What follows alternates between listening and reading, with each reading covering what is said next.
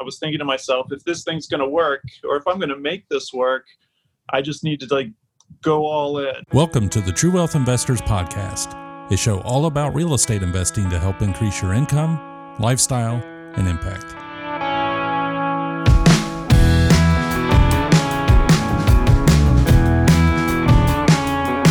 The host of this episode is Chad Harris, who hates IKEA. I got him there once, probably never again. Okay, hello everybody, friends and fellow investors. I am super excited to introduce to you today my good friend David Rathke. And I've known Dave all of my life, and he has consistently done things that have inspired me and challenged me to do more, including moving to New York City without a job, buying real estate in Brooklyn. What else? Moving to Louisville, deciding to do a flip, and his first flip makes six figures, commercial property. So I won't uh, tell too much of his story. I'll let him share his story. Um, but I know you'll get a lot from the interview. So without further ado, welcome, Dave. Thanks for joining Woo! us, man. Yeah, man. I think that's it. That was my whole story. Thank you. All right. I know quick. you can tell it better than me. I'm, I'm certain. With real estate history, what would you say is kind of how did you get in, interested in real estate? I've always been, uh, you've always been a huge motivational factor for me as well. I think over the years, just uh, our collaborations, sharing ideas, um, trying to push each other, think bigger, uh, seeing what you've done with it, seeing what your dad had done prior to you, what he had done with it, and just a different way of thinking altogether really motivated motivated me to think real estate. I don't think I really got into the idea of real estate until we were in Brooklyn and we saw property actually. Um, we were in areas that had really high appreciation, and we would see properties one year go for ninety thousand dollars, but then five years later be worth four hundred thousand dollars. I mean, just super high appreciation yeah, between 2002 and 2014. We were working traditional job. We tried to have our own business at that point, importing garments. Um, so that was kind of our push. And then we went back out of that entrepreneurial kind of view and went into more of a corporate job. And so as we were in the corporate job, it was a nine to five job. But in New York, nothing's really nine to five. It's a nine until you're done. So that really that first five years before we got into the entrepreneurial side was more like 12 to 14 hour days, seven days a week for five years in a row. And you really, you, we took off for Christmas to come back to Ohio. That's where I'm from. And we took off for Thanksgiving because most of the factories were closed uh, because we worked in local factories in Midtown. So having put all that time and drive into something and then not really have any fruit from it was a little frustrating. So we tried to do our own business. And then after that, we tried to get back into more of a corporate world. And that wasn't really that um, fulfilling either.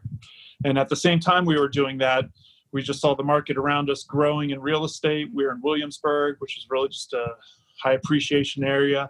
I used to say it would go from uh, broken down VWs to BMWs in about three years. You just had a lot of warehouses that people took over and bought into.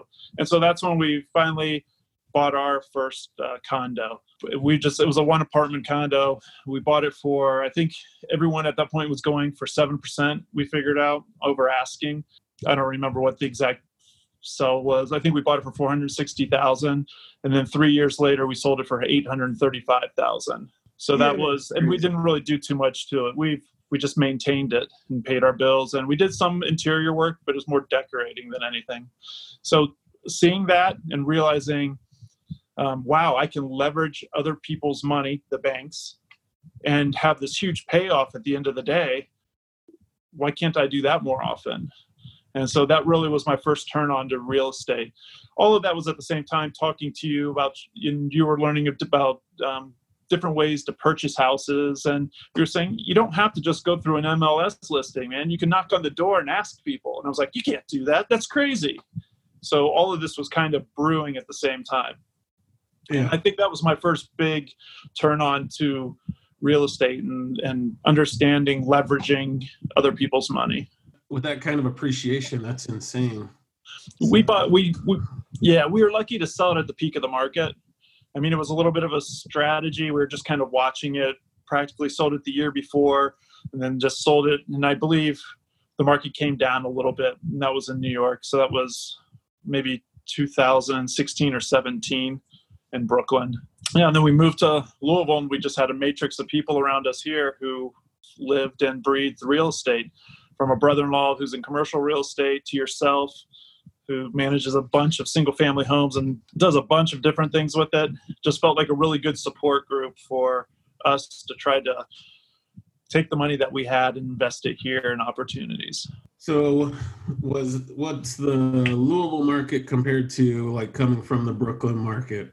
different so like i don't remember the exact numbers with brooklyn but uh, some of the numbers 10 years ago were the square the cost per square foot is vastly different right here Yeah. if, if you sell something for $222 a square foot that's really good a lot of stuff will be $187 a square foot 160 depending on your neighborhoods those would be like a and b neighborhoods there it, i don't remember the numbers 700 Yeah, dollars a square 717 or something i'd have to hard pull a calculator out. Really? yeah, Yeah. it doesn't compare at all Yeah. but yeah You came back, and I remember that period where you were trying to figure out kind of what your niche was going to be in real estate and looking at different things. Tell, I mean, tell us about kind of how you got that first flip. How'd you Sure. find the deal? What was the house like when you bought it? What were the the details of that deal? sure i think i'm still trying to figure out that stuff chad i'm in limbo still i think Oh, i'll be eternally in off the limbo list. Done. but i'm always i always want a little bit more you know or just push a little bit more and always feel challenged. I think that's just who i am and that's how i like uh, success will never actually be there. It's always there in front of me which is a good thing and a bad thing. But yeah so the first year here we bought an old house and um, i started I, at that point really with real estate and fixing and flipping houses i could walk into a home depot and not know what half of the stuff was. I mean i knew a little bit just from a fine arts background and sculpture and maybe i did some woodwork at one point but i i all the different kinds of screws and things i had no idea. So i wanted to do a total uh, submersion of it. I was thinking to myself if this thing's going to work or if i'm going to make this work i just need to like go all in. So we found uh, i had a buddy who was in kind of a tr- a area that was up and coming. He said there's these folks behind him that want to sell a house. I got their information tracked them down I got uh, the agent who bought our house for us when we were in New York. We bought it prior to moving here. She gave me her contract. I got kind of changed it a little bit, went and talked to these people for about two weeks, went back and forth, negotiating through text, um, got a house. They do a lot of shotgun styles here. So, like New Orleans and Louisville, very similar, like river cities and they're on 25 foot wide lots. So we bought the house. It was it's over 100 years old. All the houses here in the city, very close to the city, are very 100, 110 years old. It has so many issues. So It was so Yeah, so you you bought it, you found it just by talking to people and actually interacting directly with the seller, right? absolutely. Uh, my buddy, That's awesome. My buddy had called him a bunch of times. They hadn't responded back to him. I asked for their number. Um, I just went knocked on the door, and I could I could meet with them two times a day. I was very aggressive, but I had to be just because of who they were, and they were didn't know what they wanted to do. When I say aggressive, I wasn't pushing myself on them. At first, I was, and I felt I felt like after two or three days, I kind of had to withdraw and pull back from that, and I had to re-understand the situation and I had to re kind of define the way I was looking at it. Instead of me trying to get a house, buy it, sell it, and flip it and make money, I had to kind of say, how can I help these people? They're in a situation where their mom lives in the house. She used to have poker parties on Monday. There's smoke. they- They've smoked in the house for 40 years. It's just thick. They've got two kids in the house and they want out. So when I could start to relate to their situation and appreciate the opportunity that I could offer them and at the same time what they were offering me and make it a mutual or a win-win situation for everybody that's when I was really able to I spoke to them differently I don't know why or how Yeah. but there was just a different way and we just we were able to tie up the deal a lot quicker and they were excited. They had borrowed, they had liens on the house. They'd been in and out of foreclosure several times, but never. And the he had borrowed money from his mother-in-law. He was able to pay her back twenty thousand dollars. They were able to take twenty-five thousand to thirty thousand dollars and buy a new house in a different area. But yeah, it was a Yeah. just I think trying to relate. huge, though. Just that perspective shift of it's not just numbers; it's a people situation, and if you can solve their problem for them, help them, it helps you. That's that's what makes your business successful. So, I think that's awesome. I think too many times when people are dealing with sellers, they kind of just get tied up with the numbers and like they're trying to convince the seller to do something instead of structuring their offer to really meet what the seller wants so that you both want the same thing. That's a huge point. So I would like to take credit for it, but I imagine I was probably talking to you during that whole process. And I imagine you may have passed that insight on to me back then. I tend to forget those things, and uh, not on purpose. you're a total people person, man. I'm sure you got it. no worries. However, it happened. It happened. Yeah, it was exciting. And that was a good flip. It was interesting. I, like I said, I had no experience with it, so I just went into it. Um, it was about 800 square feet. The they built a bathroom off the back. It was on four by four, sitting above about 12 inches above the ground. They just had old clothes shoved under it for insulation. So I ripped off the whole back of the house, put a foundation down, added a thousand square feet. Here they call them camelbacks when you have you have like two points of entry through the front door one through a front door and then a side front door, and then you build up a second floor on the back. All new construction. We brought it down to the studs. I got into doing like the rough in on the electric, the HVAC, and the plumbing. So this was like your, you know, typical first flip, you know, hitting the carpet, yeah, I was going for it. I was making it happen. all in, man. There's a group, a real estate group here that I spoke to, about 70 people there, and the one guy goes up to me and he's like, "So, all this is great, and it's great information, but um, just give us one point, one thing that one day you didn't know exactly what you're going to do or how to solve it, and you had to figure it out." And I was like, I woke up every day not knowing what I was going to do and having to solve it. How do you pick wasn't- one day or one thing you didn't know, huh? Oh man, I got so beat up on that project. I mean, I was in crawl spaces with floor joists this far from my chest, camel crickets jumping on my face, in there for six hours with a Hole Hawg, which is a big metal thing that's going to cut holes through it for plumbing. Like it was awful. So, how much of the work did you end up doing yourself, and how much did you hire out, or how did you I- figure out that process? Yeah, I I put about 1,400 hours into it. And I would say a big part of that was that last three months because I kind of held the project while I was working on, also at the same time, 3,300 square feet and trying to do the interior of another friend's space and manage that project. So after I got that project complete, then I could really focus on this. And I had a few people who really helped me and drove me into that. Um, I introduced you to Frank, but he helped drive me and say, you really just need to focus on this project and get it done. And so I, I really kind of put everything else aside and then just for three months just hit that project really hard. And I, I did put a lot of time. I didn't do framing. I did internal framing because i changed things. So i think some of the takeaway from this project is when you approach a project if you can put a lot of time up front into your project for example now i'll put 20 to 30 hours into spreadsheets and breaking down the project before i actually do the mm-hmm. project. And that by the time i get to the project it's already done. It's like all the practice and everything's already happened. I already know where i need to go with it.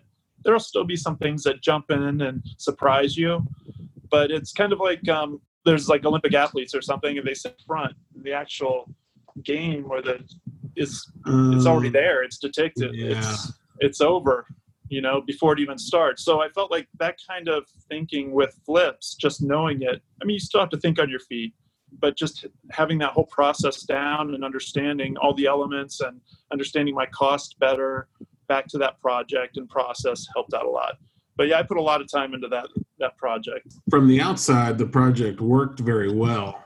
I know it was, you know, you, you had to put a lot into it, but so much that you've learned from it for future projects and how you run your business moving forward is awesome.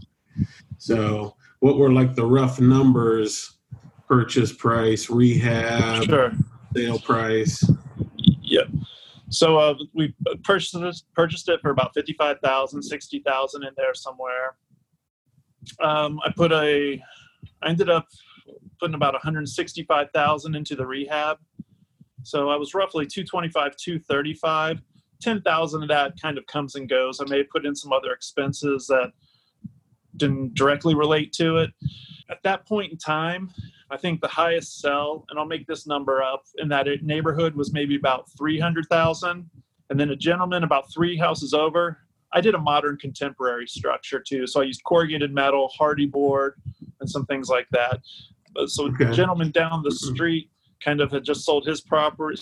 He had, did brand new build outs about the same square footage and sold his, and they were around like 359 and maybe 327.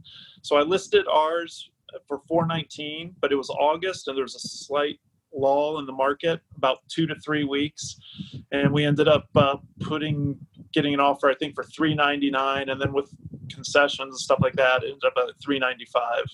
So we're pretty excited about that. yeah, yeah, I'd be pretty excited about that too. that project was ambitious. I would say so back to the fundamentals of understanding things. I also tend to be very visual. So besides the Excel sheets, I'll work with a program. It's a free program. It's called SketchUp. It's kind of like CAD, but it's a lot more user friendly, and you can like mm-hmm. build structures in they're really fast. And when I say that, you can take a floor plan, you can trace it out using vector based based principles, which maybe applies to you or doesn't. But you can also watch YouTube or lynda.com and kind of get the information to walk through these. And when you set up the floor plan, suddenly when you're trying to figure out your square footage for redoing a bathroom and you need tile and stuff, you just click on it, double click it, and it gives you 39.2963 square feet. And you can just do that instead of running back through your house every time and do it and measuring it. Then you can do this push pull tool where you expand it and go from a flat image to a very three dimensional image. So then you can do that for all your siding. You can build in the angle for your roof. On top of that, you can understand the space visually. So you understand closets, where you want to put things. So that was a big fundamental thing, a, um, a really great tool for me when we go back to trying to set up your concept from the beginning. You do it with the numbers, but I also do it visually. But sure. What was the what was that program again? It's called SketchUp. Okay. So From there, you know, in the process, what did it feel like? Were you super confident with it? Was it a mental struggle um, with that? Emotion- Yeah. yeah, that was definitely like I I woke up every day not knowing from the, the process what I was going to do to actual doing of like fixing something or okay framing. I have to build a wall. So Google, I became very, very good at Google and YouTube. And so I was really good at deep diving very quickly. And it was, you know, it'd be like um, from tears to high fives yeah. like that you could define that that would be my mood in a day and you know i had the support of my family i had support of friends but when you're working on a project like that and it's that kind of money flowing and it just becomes yeah it's it gets you it doesn't you know there's like did i become more confident i probably am now but i still don't feel like that was just like um I'm on top of the world or anything. I was just like, whew, I'm glad that's done. Wow. And I can still think about things that I would have done differently. so I was so close to the project, right? What about you know when you when you were telling others, you know, whether it was extended family or people, friends who weren't in real estate, did they really understand what you were doing? Not until they saw it. Crazy or okay. Yeah, they had to, when I would bring people over to it, they would, then they would understand more so. And I also have great, some great before and after pictures. If I was on, uh, on my desktop, then I'd be able to flip them over to you. But I could send them to you anyways, and you could use those because I think then you really start to understand what a 110 year old house that the sill plate is completely rotted. We had to lift the front up and put a sill plate on it. It's all brick. I could uh, post them on the website or uh, near the show notes so people could see them. That'd be sharp. So I'm sure people would appreciate seeing the before and after. It's one thing here in a description. It's another actually sure. seeing the, the starting house and the finished product. So after that deal, where'd you go from there? Um, so then we started looking at a couple other deals. So I did a, I wanted to, I did the big deal, right, which is like the three or four hundred thousand dollar house. Now I wanted to go yeah. to the small deal. I was told that maybe only five to ten, maybe five percent of the houses in Louisville go for like over 300,000 and I was told that houses between 100,000 and 200,000 just go up like that so real quick. So I partnered with a guy and did a house I think we ended up listing it for 135,000 and the idea was not to be so involved with this one but to manage the process to understand that part of it because now I felt like I had experience, so I could talk to people a little bit more, so I could negotiate better. Which, going back to the other house, was a really valid point because I think when you go into it that raw and you know nothing about this, it would take about three to four contractors, the same con, same like roofing contractors, to finally get the right price. Uh... For example, first contractor would say, "Yeah, that's 5500." And I was like, "Well, how do we get to that price?" He's like, "Well, there's 24 squares up there. And I'm like okay. And I make some notes and then I go back and what's a square? 10 foot by 10 foot. Okay. So second contractor be like well there's about 24 squares up there so I should be looking at I don't know what do you have? And he's like well I could probably do it for 4200 and I was like okay. So then I look at the roof and I figure out my squares and I was like, well, he said something about starter shingles and ridge shingles. And I was like, all right. So then by the time I get to the third contractor, I could be like, well, I've really got about 17 squares up there. That's including the ridge shingles and the starter shingles. I know the pitch of the roof is this, this, this, and I need to be around $2,600. I'll go ahead and buy the roofing material from this place. You'll just have to pick it up. So I need you to come in at labor at about $90 a square. So it took me like in the process, you're slowly picking up small pieces from each contractor to finally put together the final price. And then I think I ended up getting it maybe with material, and it ended up being like 18 squares. It was some. It's a really high pitch and in a really tough area. But that project and, and your background in production, I mean, I think you are really good at nailing down that process and negotiating contractors and I would say one other thing. I could keep going. This is horrible. Yeah. so I got with these framers, right? These these guys came in. I got some really good pricing on framing, but they weren't good framers. And so about halfway in, they go up to me and go, Dave, we can't do this for that price anymore. We need another $5,000. And I was like, $5,000? Their whole bid for the job was $5,000. So they just doubled the price. I was like, that was labor. Um, wood package was like 16,000 or something because I had LVLs all over that thing. But I was like, well, mm-hmm you know, I'm going to pay someone a whole lot more, but it sure isn't going to be you. You guys need to get out of here. So I had to let go of framers after it took me about a month to get framers because I didn't have any contractors here. So then I ended up driving all mm-hmm. over. I'd put my like reached out to all my friends and they're like, I see some Amish framing in Douglass Loop. I would have my plans and I would be over in Douglass Loop in half an hour, throwing my plans down in front of anyone I could, trying to find my next group of contractors. So I would say overall, with a project of this size or a project of any size, you also have to practice a lot of perseverance. Like yeah. nonstop. Go, go, go.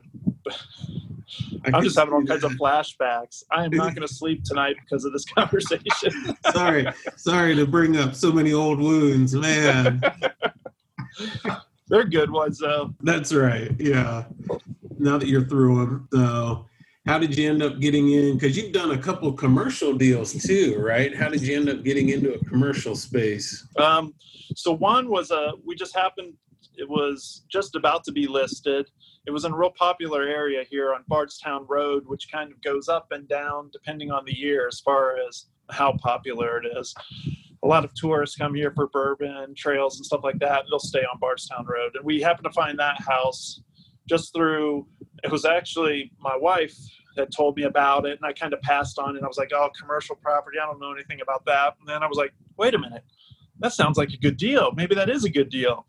And I know my buddy in Brooklyn wanted to have a pizza restaurant here. So I called him and said, we have to act fast. I think this would be a great space and we can negotiate it. We can just hold, hopefully we can hold the tenant for like the next two years. And so then I went, met with the tenant before I ever talked to an agent to buy the house or the commercial space and just tried to nail down some of those details to make sure we could hold them. And we ended up just negotiating that. I think we went in at like 355, which was high for that space, but then we just tore it apart in the uh, inspection period, just like the crawl space, uh, it's mold, it's this, this, and got it down to 280. So we actually picked up a bunch of equity when we purchased it too. You know, probably it was probably about 310 or 320. And then I think there was another one. I just looked up the information for the owner, and they just happened to have a bunch of properties. And this one I think was more of a full rehab. It was a full brick building, 3,000 square feet commercial on a corner and it had a bunch of when people see brick damage they don't it's scary and the walls coming out. But what they didn't realize like bricks built of courses or layers and water gets between the layers sometimes and freezes and over 10 years pushes one layer out but maybe not the other two. So structural integrity is still there so you just have to come in tear out that first layer of brick and rebuild it and it can be like a $4000 job you know, with tuck point, depending on how big the wall is and Right. stuff. It looks Right. scary. And suddenly, it's suddenly it's fixed. cosmetic. So that's how we got that one. I partnered on that with someone else. So we kind of put together a different, a, we hired general contractors on that one. We kind of negotiated a little differently. We made, made it an incentivized plan with them instead of just doing a clear cut. So they kind of gave me their bid on what they thought things cost. I gave them my bid on what I thought I could get it for. Then we came to terms with that. And we said if they can hit my numbers, then I'll give them about four to five percent more in their contracts against a certain time frame. And that's been working out really well. So that goes back to um, my experience in fashion. In fashion, we used to say, or in production, we used to, in order to hit a really bottom price or tight price, we would use nominated suppliers. So they would say, "Here's a shirt. I'll give you that shirt for ten dollars, or we'll give you that shirt for four dollars."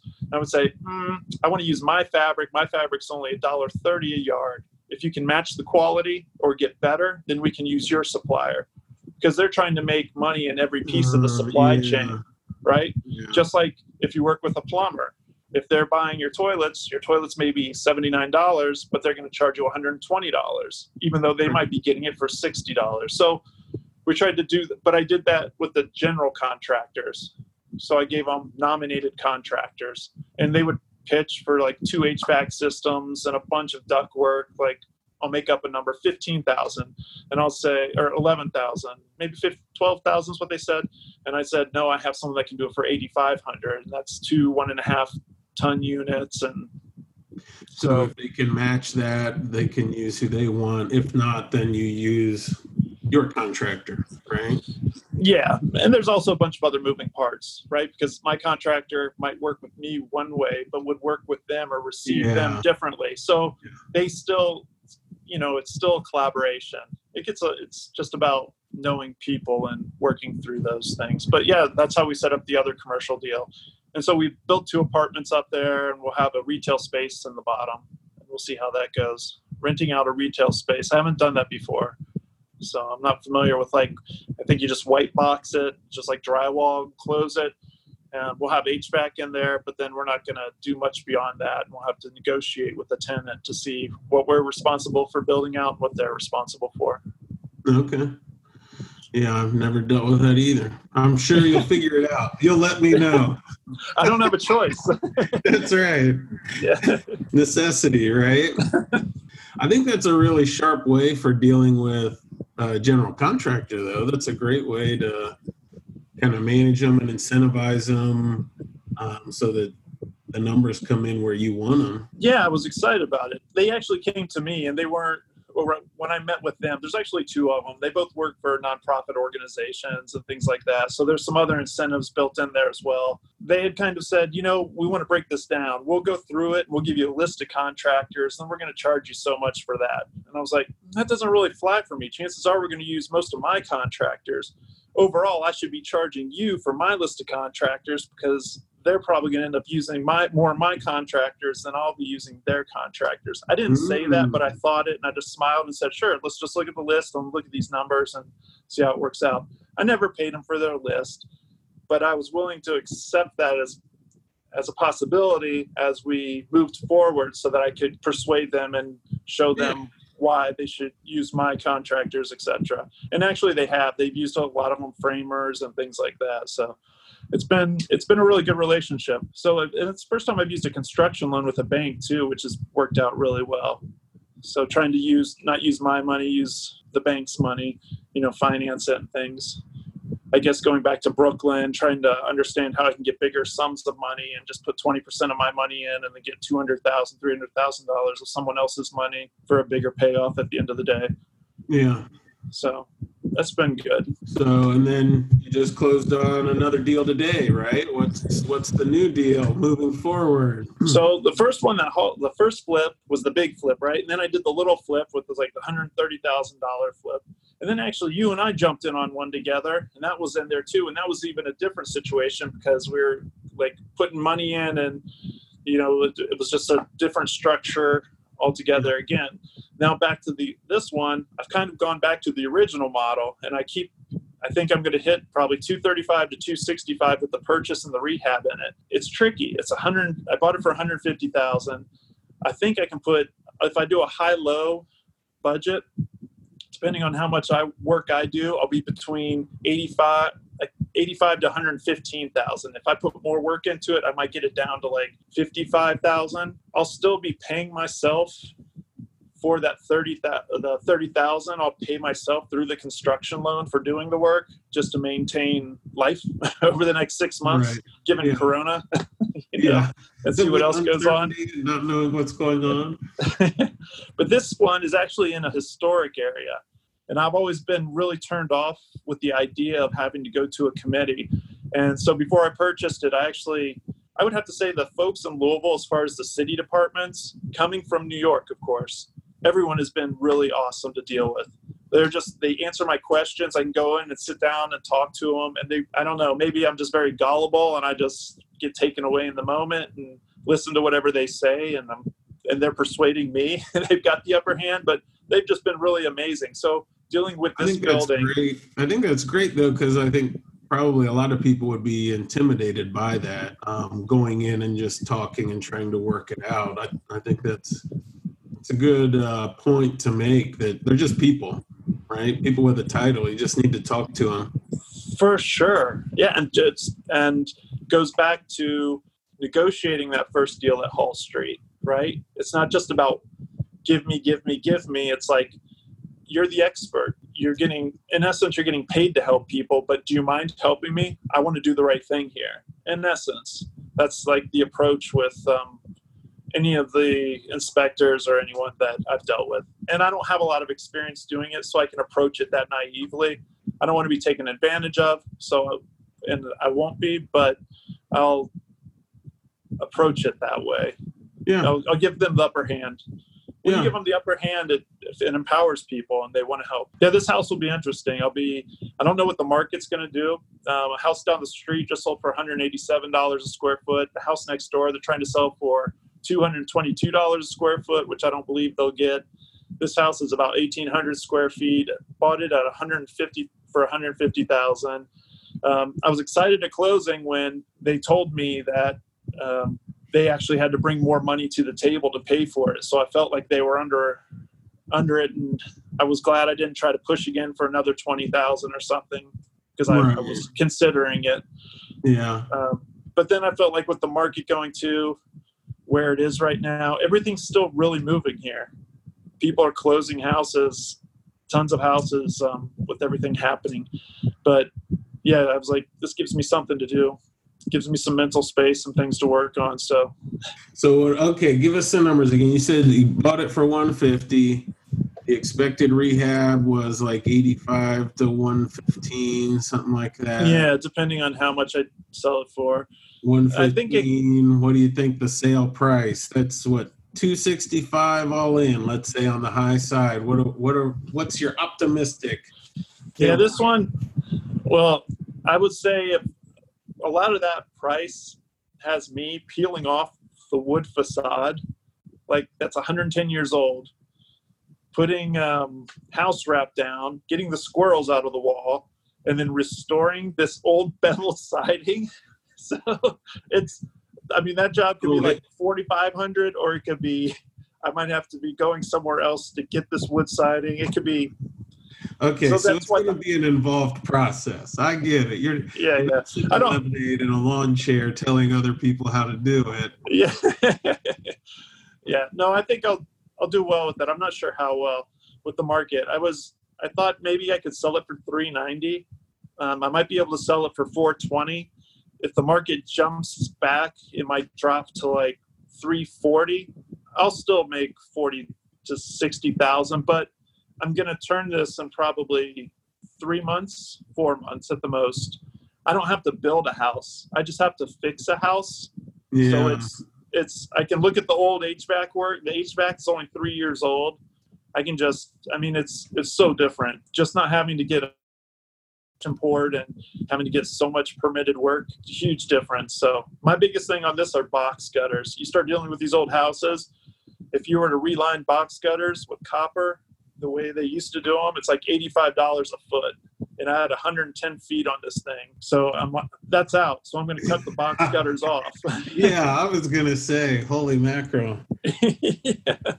that's, that's, I mean, it's still going to be expensive, but I'll cut the box gutters off which is what the historic society wants anyways in this area just so people can maintain them it's not realistic for people to maintain that kind of box yeah. gutters especially in that area so it'll be it sounds like uh, I mean, the numbers sound awesome. That's unreal.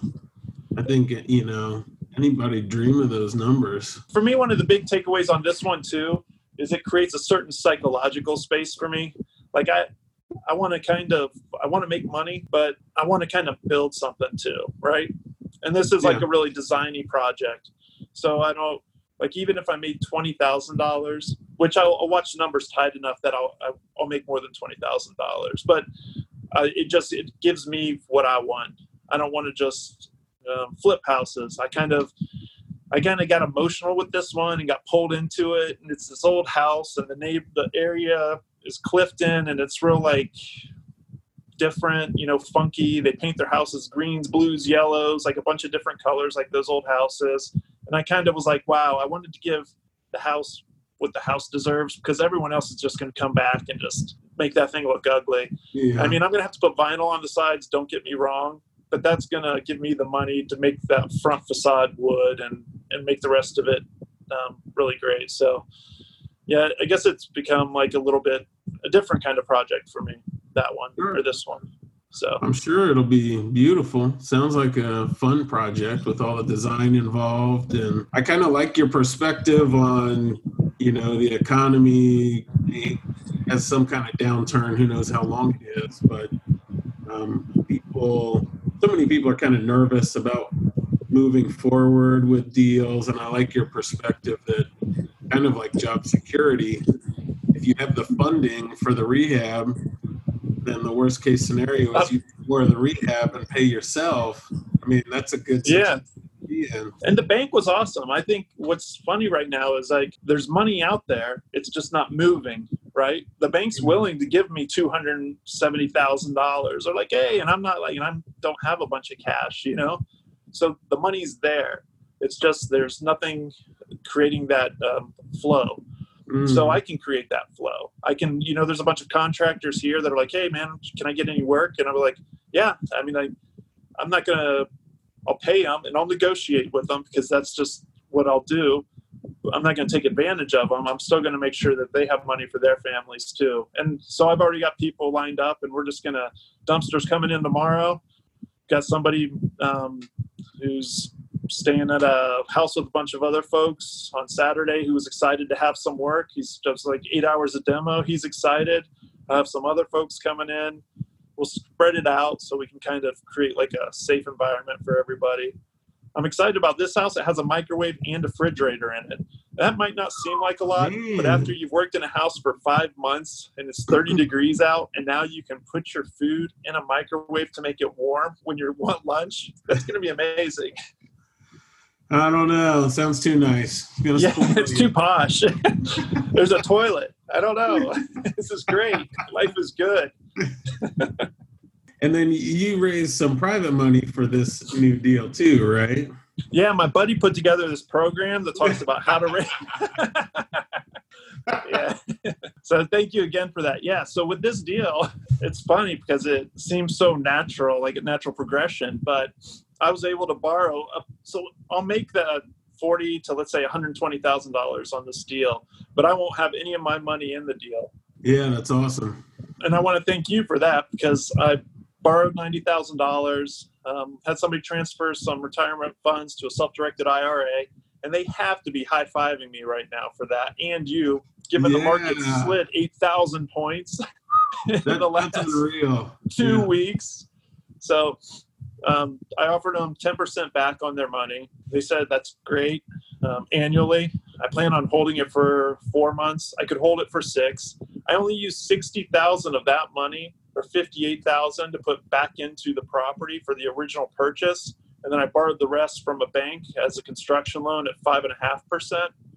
So now I've got that other $30,000 that I can use and leverage somewhere else if another deal comes along or I can use that money as you're working with a construction loan. A lot, a lot of people, contractors really depend on your money, right? They want it right then and there at the end of the week. And when you're working right. with a bank, yeah. it kind of gives too much space sometimes. There's too much time wasted, three to five days for them to refund your account. So I'll hold about ten thousand dollars cash in that account and use that to give to my contractors and then go back and reconcile with the bank to help create the cash flow. If that makes sense. Does that make sense? Yeah. Completely. So, yep. And I'll have twenty thousand dollars to live off of in case anything happens. So that's kind of a great thing. And I think I'll already start working on the project. I'll do some of the demo, and I'll just start writing some of it off back to myself. But I won't take it unless I need to later in the next two months or something. We'll see how it goes. I think that's huge, though, that you have more money than you need for the entire deal. Not only are you not putting money in the deal, but you have extra money that you can use in other deals or elsewhere. And your lender is just feels hugely blessed because you allowed them the opportunity. I mean, that's huge. Yeah. That's great encouragement for anybody going like out when, there to when, talk to private. Yeah, everybody's happy. You're you're not yeah. asking something of someone you're giving them this great opportunity. Absolutely. Contractors included. It's just going down the line. So it's really nice to see that and think that maybe that wouldn't happen if we didn't find this house and these other things happen.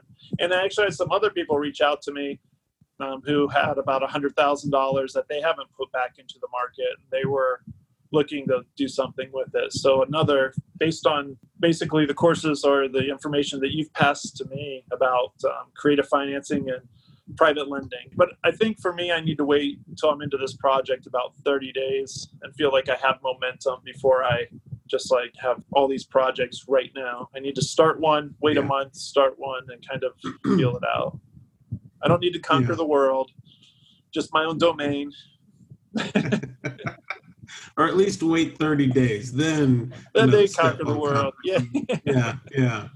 Yeah. So what I say and think are different things. so it does I mean, looking in, it's like each project is a new challenge. And each project you've taken on really had different risks associated with it, whether it was the size of the rehab or the partnership you were in or new commercial space. So what's sure. your what's your why? What is it that really pushes you to overcome all of those things? Um, or what's your your driver? I don't know. I think I'm really still trying to understand what my why is, and I think that'll just constantly evolve. I think what's allowed me to get through those situations are being able to talk about problems as they arise with you, with my family, um, trying to get understand that. I think the reason I'm doing it, which is more closely related to the why would be a little bit more independence. I don't like to be told what to do. Yeah. And if someone tells me what to do and, it, and it's completely logical, for some reason I just probably wouldn't do it. you know, I would self sabotage. So I have to get away from that myself. But I think just to be able to create, I, I just want to like build. You know, that's that's kind of it. it. Whether it's like in a fine arts fashion, and this will give me the money to do that, um, to be challenged every day. I enjoy that. that same frustration that I begrudgingly deal with is the same thing that I want because I feel like it just like pushes me forward. So I I don't want it to be all easy. I want it to be hard. But then when it's hard, I'm kind of like kicking myself for it being hard. So my why is I want to be able to spend Yeah. time with my family when I want, how I want, if I want. Yeah, I think going from, from a nine to five to a corporate you have job. so much freedom. Yeah, independence in the project and with your time. I, I mean, it's amazing what you've been able to do. you can make money when you want, you know, if you want, if you need to, right? It's like teaching someone to Yeah, feeding them fish or teaching them to catch them. So it's just a different way Awesome. of looking at that whole kind of from a different vantage point. And I think I have to give you a lot of thanks because you've been a big part of that too. I mean, I just feel like we've grown up that way always a long glad to encourage you. So it's mutual for sure. No, me more. I appreciate it more. no, no, no. Look, look at my contract. Sign my contract. Trust me. So well, so before you before we end, if somebody wants to find out more about you or your projects or this upcoming project that you're getting ready to start, how can people find out more about you? we talked about posting this last project, maybe showing some updates and stuff through your website. So I think that would be a fun way to like a nice evolution. So that would be a way Sure. through you. If that They- works can for they you. find you on Facebook too if they want to follow you personally? They can, but I don't necessarily use it, Chad. Okay. no, I'm trying. I'm working towards a social presence, but I, I was like, I know I'm pretty technologically advanced, but I for social media, it's, it's never really stuck. I'm not really sure why, but I'm working towards it. Understand completely. So we'll definitely post videos, pictures, and progress on the, the new project, and so people can kind of track that. Because I think to visually see it, hearing the numbers is one thing, but visually seeing it um, and kind of the process involved, I think will be really good. I think everybody will benefit from it, be interested in it. Yeah, when you see that front facade and you see those holes in the wood, just picture me out front, talking to about two feet away from it, talking to a contractor, and then hearing something scurry about six feet from my head and seeing a squirrel tail slowly flip into that building and going, oh, that's where all those feces in the attic are coming from. That's the true glamour of a six-figure flip, right there. Yeah. that's how you hit those numbers. so, that's awesome. I appreciate you coming on today. Appreciate you being willing to share all your your story, your information, and everything else. yeah, man, thanks for having me and thanks for all the encouragement over the years. I appreciate that. Definitely, always. All right.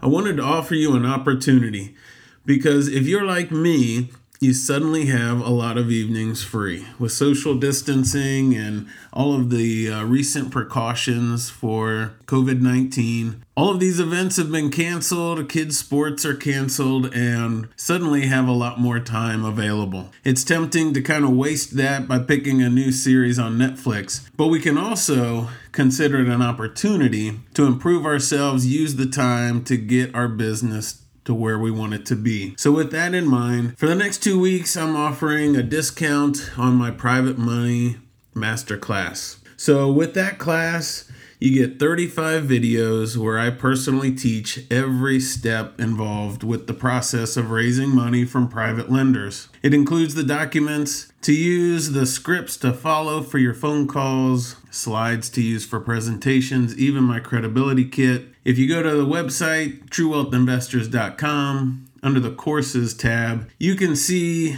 from the syllabus exactly what all is covered. So the discount is $200. Just go to the website, enter promo code NEW2020. That's N E W 2020. So we've gotten great feedback from the students who've completed the course, and it's exciting to see them raising money from private lenders. I know you'll appreciate it too. So you can find that truewealthinvestors.com promo code NEW2020. Thanks for listening to the True Wealth Investors Podcast. Visit us at truewealthinvestors.com to find archived episodes with show notes and links mentioned in each episode. Be sure to click the subscribe button today and leave us a quick review on Apple Podcast or Spotify to share how the show is helping you along your real estate investing journey.